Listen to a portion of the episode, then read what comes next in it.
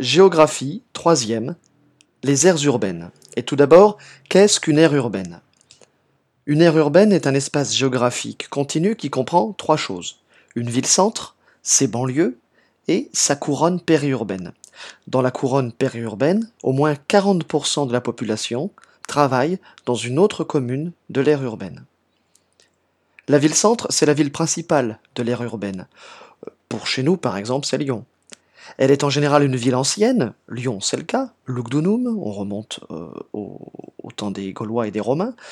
C'est en général une ville ancienne, donc avec un centre-ville historique, on pense au vieux Lyon chez nous, et de nombreux immeubles anciens et récents, généralement les immeubles récents plutôt à la périphérie du centre-ville.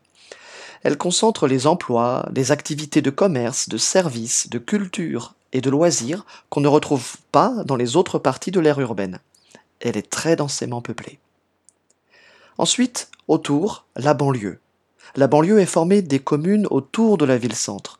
On y trouve notamment des immeubles collectifs, qu'on appelle des grands ensembles, et des lotissements de pavillons, c'est-à-dire la petite maison et son jardin, ainsi que des activités nécessitant de l'espace comme les centres commerciaux, les grands magasins, pensez à Carrefour et Cully par exemple, ou des zones industrielles. Et puis, autour des banlieues, la couronne périurbaine. La couronne périurbaine est formée de communes urbaines et rurales dans les campagnes autour des banlieues. Les maisons individuelles anciennes ou récentes, notamment les récentes, sont dans des lotissements de pavillons. Le pavillon, c'est la maison plus son jardin. Euh, chez nous, on pense, euh, on appelle ça souvent des villas. Et donc, euh, ce sont des maisons individuelles qui dominent soit des anciennes, anciennes fermes par exemple, soit des pavillons récents, des villas dans des lotissements. On y trouve des commerces et des services de proximité, l'école, l'épicerie, la boulangerie, le salon de coiffure, etc. Les mobilités quotidiennes y sont importantes, c'est-à-dire qu'on se déplace régulièrement entre son lieu de résidence et son lieu de travail tous les matins et tous les soirs. C'est ce qu'on appelle les déplacements pendulaires au moins 40% de la population de la couronne périurbaine va travailler dans une autre commune de l'aire urbaine, c'est-à-dire euh, qu'elle effectue des migrations pendulaires. Le plus souvent, les gens vont travailler dans la ville-centre, à Lyon par exemple pour nous. La population de la couronne périurbaine sera aussi dans la ville-centre pour les études, les loisirs, les courses, etc. Étalement urbain et périurbanisation. Les causes de l'étalement urbain et de la périurbanisation sont d'abord les logements moins chers à la périphérie, dans, les zones périurbaines, que dans le centre-ville où on manque de logements.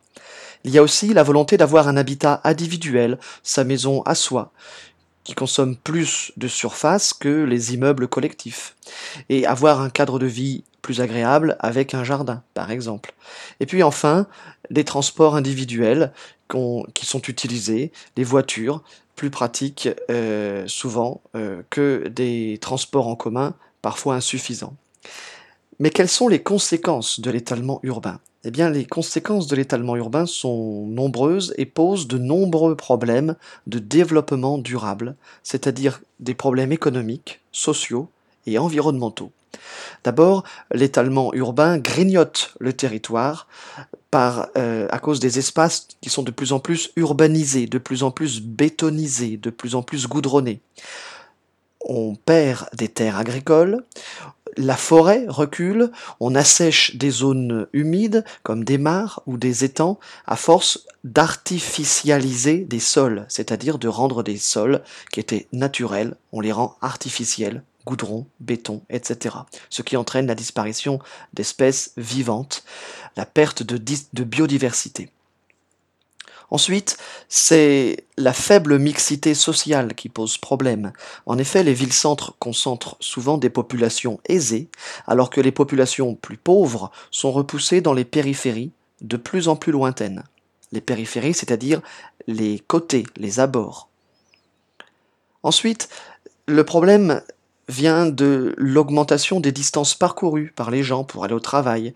Ils utilisent de plus en plus des voitures particulières, ce qui entraîne l'augmentation des gaz à effet de serre, de la pollution et donc ce qui euh, contribue au réchauffement climatique.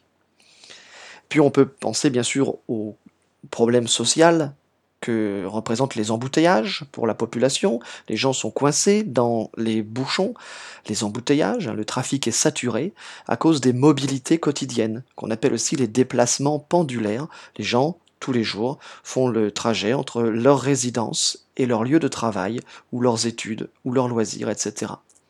Et puis du coup, il y a des conséquences euh, financières qui sont lourdes, car pour répondre aux exigences des périurbains, des aménagements coûteux sont entrepris.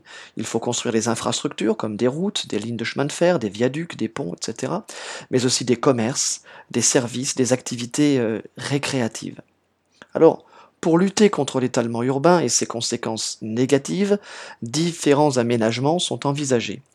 D'abord la construction de logements dans la ville-centre, logements dont une partie est réservée aux logements sociaux, afin de redensifier le centre-ville et de favoriser la mixité sociale, c'est-à-dire le mélange des différentes catégories sociales, entre des catégories plutôt aisées et des catégories plus pauvres, plus modestes, plus populaires.